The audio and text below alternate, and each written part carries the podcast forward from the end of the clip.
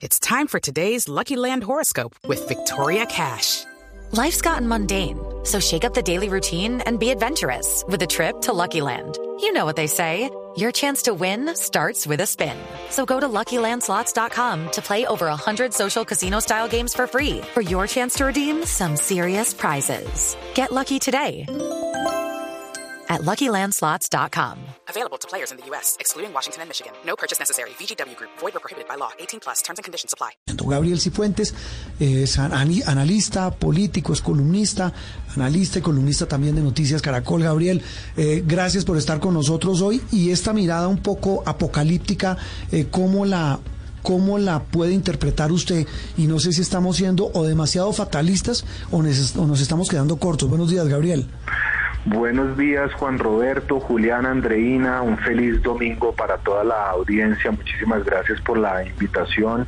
Y estaba oyendo las frases que usted sacaba de la columna de Juan Esteban Costaín pues definitivamente no es mucho lo que ha cambiado eh, en nuestra cultura política. Pues recordemos nosotros que nos matamos entre liberales y conservadores y que esa fue una de los orígenes de las, del, del conflicto armado. Es decir, eh, estos niveles de polarización ya parece que, que fueran algo endogámico eh, en nuestra sociedad, pero definitivamente el envilecimiento, como usted lo señalaba, pero también la precarización del debate público ha marcado esta contienda electoral y sin lugar a dudas, como lo señalaba Andreina, se va a intensificar en esta última semana eh, de esta de este balotaje, de esta segunda vuelta, eh, lo que en, eh, en sumas y restas lo único que hace es empobrecer el debate que ya no se da sobre las grandes apuestas programáticas sino sobre los ataques de una campaña contra la otra, tratando de, de- envilecer nuevamente, y qué pena la redundancia, la figura de los candidatos que están en la cabeza de las dos opciones que hoy eh, se están eh, compitiendo por la presidencia de la República. Entonces, eh, sí hemos visto un, empobrecimiento del debate público y de las ideas y lo que hemos visto es, desafortunadamente en esta última semana, estrategias de campaña que han limitado sus armas a los golpes bajos y a la guerra sucia en la política que desdibuja por completo esto que debería ser una fiesta democrática para por fin eh, poder eh, optar por una opción que eh, atienda las necesidades de una Colombia que se ha empobrecido en los últimos años, que tiene retos enormes para combatir la pobreza, que se enfrenta a debates eh, de, un calado inmenso como son el cambio climático, la transición energética, la garantía de seguridad tanto en las ciudades como en las zonas rurales, en fin, Juan Roberto, yo creo que hay tantos temas sobre los cuales los colombianos mereceríamos conocer las posiciones de los candidatos y no su pasado eh, y no sobre sus, sus trapos sucios, que definitivamente es una campaña que deja mucho que desear. Gabriel, y analizando un poco los hechos de esta semana, pues entre, entre las cosas eh, que nos hacen tener este tono tan negativo están, bueno, de un lado las amenazas eh, que dice el candidato Rodolfo Fernández que, que tiene sobre su vida y, por los cuales inclusive dudó de regresar al país y de otro lado estos petrovideos, como les han llamado, en donde eh, digamos que mm, se vislumbran algunas de las estrategias de la campaña del pacto histórico. Sin embargo, le quiero preguntar, ¿usted cree que estos videos, eh, se ha hablado mucho de ese efecto teflón que tiene el candidato Gustavo Petro, que digamos que la gente que lo sigue, sus seguidores son muy cautivos. ¿Cree usted que estos videos le van a hacer algo de daño a, a las aspiraciones del candidato o qué efecto pueden tener sobre los votantes? No, Juliana, yo creo que sin lugar a dudas sí pueden tener un efecto.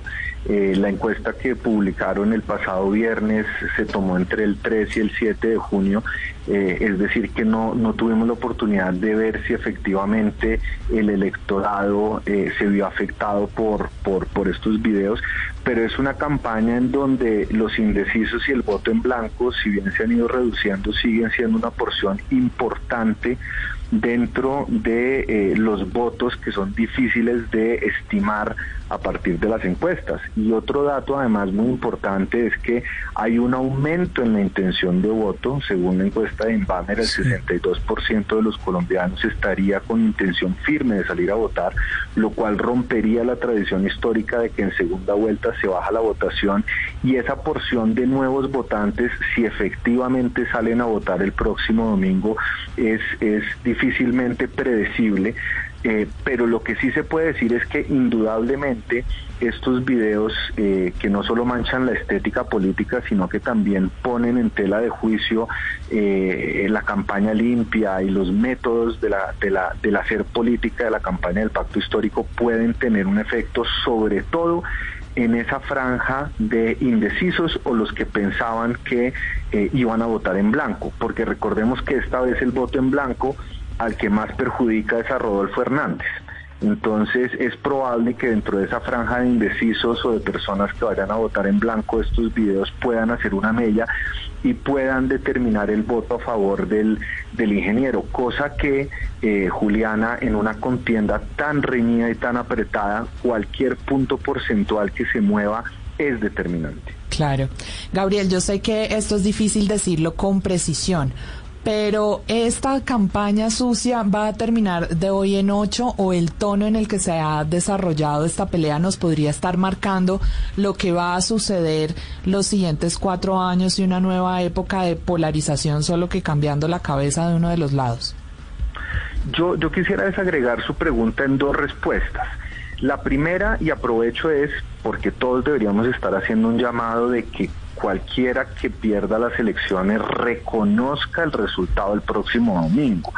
Y yo creo que eso es muy importante porque va a ser una, de acuerdo con la información que se tiene hoy y sin desconocer que falta una semana y, en, una semana en política es largo puede cambiar todo, claro. Puede pasar cualquier cosa. Pero si se mantuviera la tendencia de hoy, está tan apretada la, la, contienda que la que la victoria de una de, de, uno de los dos candidatos se definiría por unos cuantos pocos cientos de miles de votos. Entonces lo importante primero es reconocer el resultado sin perjuicio de que la campaña que pierda pueda eh, en las comisiones escrutadoras, en las vías judiciales, eh, alegar posibles fraudes o lo que consideren que pudo haber sucedido en las elecciones. Sí. Pero el reconocimiento de las elecciones es importante para evitar desmanes de cualquier tipo en una contienda que además tiene los ánimos muy caldeados.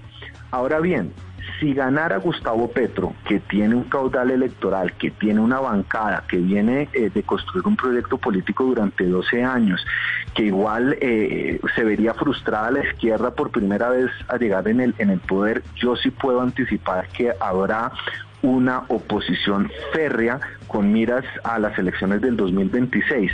No me queda sí. tan claro, sin embargo, si llegase a ganar Rodolfo Hernández, si él sería esa cabeza visible de la oposición al no tener un proyecto político claramente definido en una bancada en el Congreso. Mm. Ahora bien, si Gustavo Petro llega a ser presidente, es absolutamente predecible que eh, las fuerzas de la derecha y de la centroderecha eh, ejercerían una oposición férrea, como recordemos sucedió en el segundo mandato de del presidente Juan Manuel Santos. Sí. ¿no? Eh, Gabriel, una pregunta final. además del lodazal, además de de las bajezas, además de los ataques, además de cualquier otro tipo de factor de estos que, que ya hemos visto, o sea, es decir, no estoy calificando, estoy simplemente contando lo que ha pasado uh -huh. en las últimas semanas. ¿Qué factor puede incidir o cambiar en esta semana que queda e inclinar la balanza a, a qué lado? o a una de las candidaturas, a la otra, al voto en blanco o a que mucha gente diga no voy a votar. ¿Qué puede ser definitivo? Yo creo que varias cosas, eh, Juan Roberto. Lo primero, los debates. En, no, no va, haber, no va, a haber, no, no, no, de chulelo. Yo sé, yo sé, yo sé, sí, chulelo y no va a haber. Si, si hubiera un debate, eso claro. pudiera, podría marcar una diferencia a estas alturas, cosa que no, no había pasado en, en, en, en las últimas semanas. Pero dado que no va a haber, yo creo que dependerá si a partir de mañana, eh, porque recuerden que se tienen horas de grabaciones, ¿no? Eso según lo, lo dicen los, los, medios de comunicación sí. de Petro. Yo creo que Eh, se van a seguir filtrando videos, eso es lo que, lo que, lo que se puede esperar y si eso sucede, puede haber un terremoto político porque además Juan Roberto eso lleva a eh, cambiar las estrategias. Pero usted sí cree, Gabriel, que, que, que, por ejemplo que salga como que salió que Cristian Dáez le pagaba la plata a la jefe de prensa de la campaña de Petro, que en otra conversación hablaban de que el alcalde de Cartagena ayudara con política en la ciudad, que, bueno, lo que salió, los ataques a Alejandro Gaviria, ¿usted cree que eso sí va a tener algún efecto más allá de lo que, pues no sabemos, o sea, que se genere un cisma de verdad en lo que queda de campaña?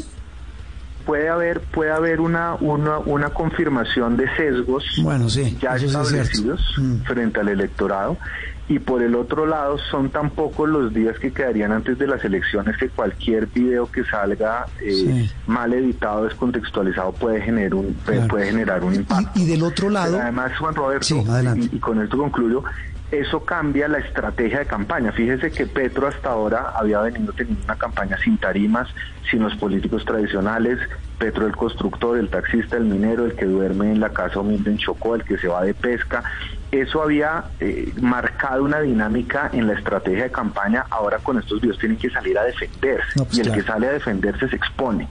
Entonces, entonces obliga a trasladar el debate y la estrategia a una estrategia de defensa y eso sí puede tener un impacto en los últimos. Sí, y, y bueno, eso en, el, en, en, la orilla del pacto histórico, en la orilla del otro señor eh, que, por ejemplo, para una entrevista a una de sus asesoras, canceló toda aparición pública. nosotros en Noticias Caracol teníamos entrevistas canceladas, canceló en todos los medios, canceló todo. ¿Ahí cuál va a ser la estrategia? ¿TikTok? Él va, él, va a tratar de mantener ese, ese tanquecito de reserva de gasolina, eh, porque desde la campaña se han dado cuenta que cada vez que sale, eh, y esto no es un juicio de valor, esto lo vemos nosotros en el, en el tracking diario, la embarra. Entonces, en la medida... calladito se ve mejor, ¿Esa es, la, ¿esa es la reflexión? Sí. Sí, sí, dicho, dicho coloquialmente, él, él cada vez que habla se expone y pierde puntos. Mantenerse sobre un 47-48 le da muchos más chances frente a los errores que pueda cometer la campaña de Gustavo Petro de, de, de batirse en una segunda vuelta con mayores posibilidades. A él le ha hecho mucho daño el tema de las mujeres de hecho mucho años el tema de los jóvenes. Ah, no, en, la, encuesta de Inbamer se, se, derrumbó en el tema de los jóvenes. Eh, tal vez una, jóvenes, pero 10 puntos. Eh, Gabriel, una pregunta final, pero me responde sí o no, o no responde. Eh, ¿Va a votar el domingo? Pero por supuesto. Hay que votar, hay que votar. por cualquiera por, cualquiera de las opciones y Juan Roberto... Y ese incluye el voto en blanco, ¿no? El voto en blanco es una opción. Es decir, aquí, aquí lo importante es salir a votar.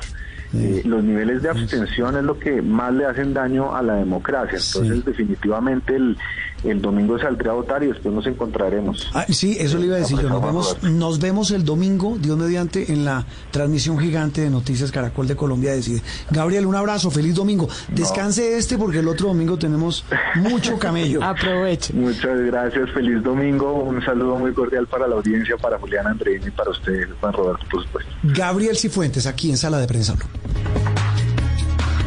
Isabel Ungar es una muy connotada académica, analista, ha trabajado en diferentes temas que tienen que ver, entre otras cosas, con un asunto que no sé si le suena familiar, la lucha contra la corrupción. Pues nos suena muy familiar porque además ha sido la bandera de, de, los dos candidatos que están en este momento en la palestra y por supuesto esperamos vimos también en la encuesta de Inbamer que sigue siendo uno de los de los temas que más preocupa a los colombianos. Así que de seguro, eh, como así como le ha dado réditos políticos, sobre todo a uno de, ellos, a, Rodolfo Hernández, eh, pues esperamos que esa lucha, si él llega realmente a la Casa de Nariño, se convierta en una realidad. Igual del otro lado, porque el candidato Gustavo Petro también se ha apoderado de esa bandera. Así que eso es lo que esperamos. Elizabeth, un gusto saludarla. Feliz domingo. Muchas gracias, buenos días Juan Roberto y a todo su equipo. Un gusto, el gusto es mío. Como siempre, Elizabeth, con Elizabeth hemos incluso hecho transmisiones de elecciones muchos años y, yo no sé si, muchos, no sé si Elizabeth comparte el, eh, eh, ¿cómo era que tal vez Claudia Palacio lo dijo en su columna del tiempo? El desasosiego que muchos estamos viviendo frente al, a los límites que se han roto cada día en esta campaña tan difícil, tan turbia, tan eh, llena de cosas malucas en lugar de ideas, Elizabeth? Eh, Juan Roberto, estoy totalmente de acuerdo y usted en su introducción dijo que estas eran unas elecciones que iban a definir el futuro del país. Realmente todas las elecciones definen de alguna manera el futuro del país, pero en mi larga trayectoria, más larga que la suya incluso, Sí. análisis electoral, porque me llevo unos cuantos No, pero un poquito nomás, un poquito. Eh, eh, yo honestamente creo que estas son las elecciones más riesgosas, más complicadas, más complejas y que sí van a definir un rumbo de cambio, un rumbo de cambio muy incierto para el país. Y ahí retomo eh, la pregunta que usted acaba de hacer. Sí, estas han sido unas elecciones turbias, unas elecciones eh, donde han primado las agresiones, los personalismos, eh, donde ha habido toda una serie de propuestas etéreas, sin, sin fundamento, algunas muy irresponsables, por ejemplo en el tema de lucha contra la corrupción, pero pues ese es otro tema, y sobre todo unas elecciones donde eh, se está jugando lo mucho o poco que se ha logrado construir en los últimos años en temas de construcción de paz, en temas de una institucionalidad democrática, como digo, que mal que bien ha protegido la democracia en Colombia. Pues para eh, retomar esto que está diciendo, ¿usted cree que siendo los dos candidatos, como usted dice, un riesgo de alguna manera, eh, ¿cómo ve la salud de las instituciones en Colombia? ¿Sí cree que son suficientemente fuertes como para contener eh, lo que sea que venga? Pues yo tengo la esperanza que sí, y lo único que nos faltaría sería eso. Yo sí creo, digamos, que por ejemplo en la Corte Constitucional sí hay un muro de, conten- de contención importante.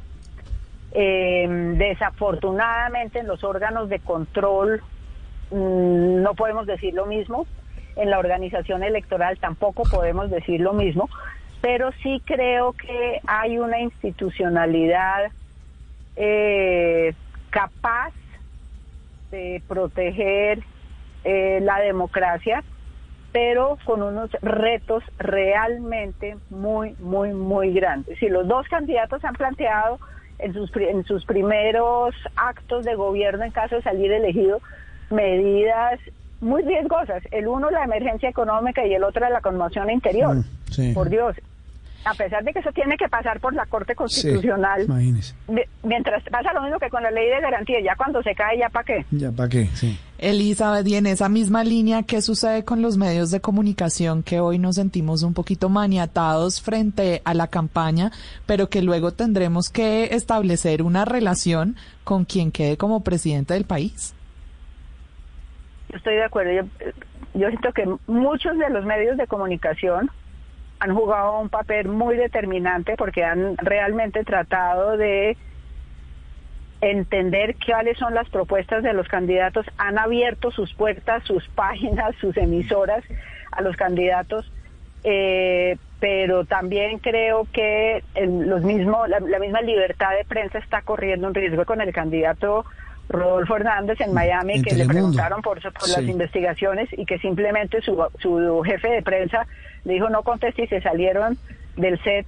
Me parece que es un pésimo un pésimo síntoma. Hmm. Entonces, eh, me- me preocupa mucho eso, me preocupa que derechos fundamentales vayan a verse eh, socavados. Repito, yo pienso que la mayoría de los medios, no todos, y desafortunadamente entre los no todos, unos muy poderosos, pero sí la mayoría han hecho una labor lo mejor posible dentro de las enormes limitaciones que han impuesto los candidatos y la misma, el mismo tenso, difícil y, y agresivo miembro eh, eh, ambiente que se está viviendo en estas elecciones. Sí, en el caso nuestro, pues no es litigando en causa propia, pero pues hemos tratado de, de hacer, de institucionalizar lo que hemos llamado conversaciones de país. Elizabeth, eh, lo que viene en esta semana, lo hablábamos eh, en el primer bloque de nuestro programa, es determinante. Va a ser una semana donde seguramente saldrán más videos, donde seguramente habrá más ataques, pero más allá de esa pirotecnia y de ese lodazal en el que se ha convertido esta campaña, y con estos números de las encuestas, con lo apretado a que apunta lo que va a pasar el próximo domingo en materia de resultados, ¿qué puede ser determinante? ¿Qué factor puede marcar una diferencia entre uno y otro candidato? Juan Roberto, para serle sincera, no tengo la respuesta. No. O sea, tendría usted- que pasar algo muy grave, no sé en, en qué sentido, pero Sí. tendría que pasar, pasar algo muy grave para que haya ese factor. O puede pasar que nos, que nos vamos así, ¿no? Puede pasar que nos vamos así, eh, con una elección supremamente apretada, que es el peor de los Uy, escenarios. sí, fatal, fatal. Ese es el peor de los escenarios que vamos a vivir y que, pues, a menos de que pase algo extraordinario, es el que vamos a vivir. Eso no es que tal Sí. vez todas las encuestas lo dicen, pero además eh, ya es una tendencia que se ha, digamos, en todas las encuestas en los últimos. It is Ryan here, and I have a question for you. What do you do when you win? Like, are you a fist pumper? A woohooer, a hand clapper, a high fiver. I kind of like the high five, but if you want to hone in on those winning moves, check out Chumba Casino. At chumbacasino.com, choose from hundreds of social casino style games for your chance to redeem serious cash prizes. There are new game releases weekly, plus free daily bonuses. So don't wait. Start having the most fun ever at chumbacasino.com. No purchase necessary. VGW Group. Void were prohibited by law. See terms and conditions. 18 plus. Las últimas semanas lo, lo muestran, eh, que va a haber un empate técnico y eso es muy peligroso porque los votantes y los seguidores de los dos candidatos están también supremamente polarizados. Ah, sí, no, el país está partido, Elizabeth. partido totalmente. Definitivamente. El país Elizabeth, está partido. Sí, qué pesar. Elizabeth, yo quisiera insistir en los colombianos preocupados por las propuestas y a ver si, ya que no los recibimos de los candidatos, usted nos ayuda a hacer un poquito el perfil programático de cada uno de ellos, al menos para que hablemos de lo de fondo. Eh, en- en- me, me da pena hacerlo así en tres frases, Elizabeth. ¿Cómo, cómo define lo que, lo que cada uno dibuja o hace como bosquejo de programa? Pues, eh, a ver, el candidato, independientemente de las posiciones políticas que yo pueda tener, yo, yo, yo siento que el candidato Petro tiene un, un programa más estructurado, eh, eh, sí, un programa más estructurado en los diferentes temas, eh, en temas sociales, en temas de, de combatir la pobreza, en términos de lograr una mayor equidad. eh, en temas de corrupción tiene una propuesta a mi modo de ver muy interesante que funcionó mucho en Guatemala, que es pedirle a Naciones Unidas que cree un, comisionado especial como fue el comisionado Velázquez, el ex magistrado Velázquez en Guatemala eh, para Colombia, porque ese, como ustedes se lo acaban de decir, es uno de los problemas más graves que tiene el país, es un problema que preocupa muchísimo a la ciudadanía y muchas eh, y, y en ese sentido eh, un ente independiente avalado por Naciones Unidas podría ser un paso importante para eh, contrarrestar la impunidad, contrarrestar eh, la creciente eh, injerencia de, de, de, de la, de, la de, la, de, de los dineros en la política como un factor de corrupción. ¿Y de Rodolfo qué destacaría? De Rodolfo destacaría, me atrevo a decir que de su programa no mucho o poco. Eh, lo que destacaría de él es que entendió el momento que está viviendo el país, que es un país que está cansado, unos Sí. ciudadanos que están cansados, unos, unos ciudadanos que están eh, exigiendo ser escuchados eh, y que cualquier cosa que les ofrezcan les, le- les suena eh, eh, le suena atractivo. Yo no, honestamente no he oído propuestas muy estructuradas y muy eh, eh, realizables por parte de- de- del candidato Rodolfo Hernández, honestamente. Elizabeth, ¿y usted cuál cree que va a ser este en estas elecciones el papel del voto en blanco?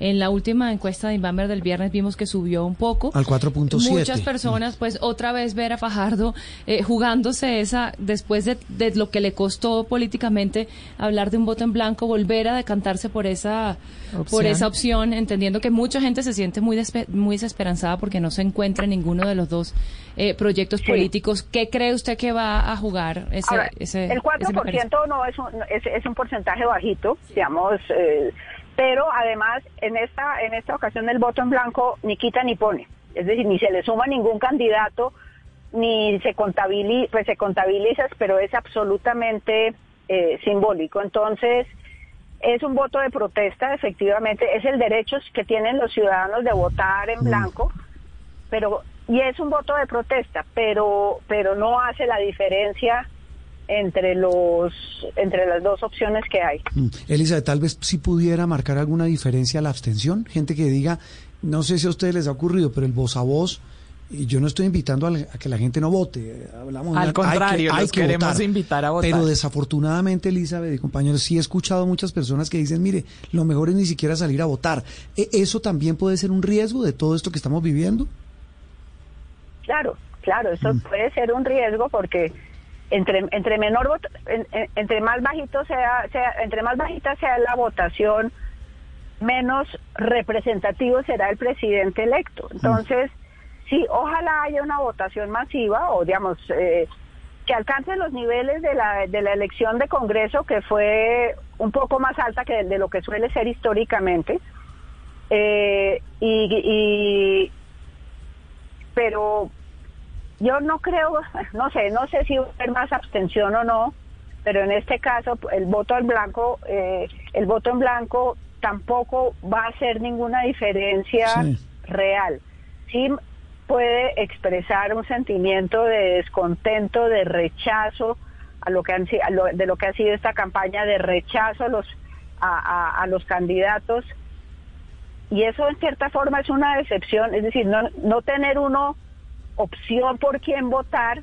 No, eso es muy triste. Elecciones tan trascendentales como eso, es muy triste. Y es muy triste. Realmente es, es, un desasosiego y una desesperanza de, de los colombianos muy, muy grande. Mm, yo repito, yo no estoy incentivando a eso, pero digo, estamos hablando eh, eh, entre amigos, entre personas sensatas y, mostrando una fotografía lo más fidedigna de lo que creemos es lo que está pasando. Muchos tendrán otra opinión, Elizabeth, dirán, no señor, si hay por quién votar, quien está ya convencido, en el caso de la encuesta Inbamer, eh, sale muy alta la intención de voto, 62%. Buenísimo, ojalá la gente, es decir, cuando se pregunta al universo de, consultados, eh, ¿usted definitivamente votará este domingo? El 60 y casi 63% dice que lo va a hacer.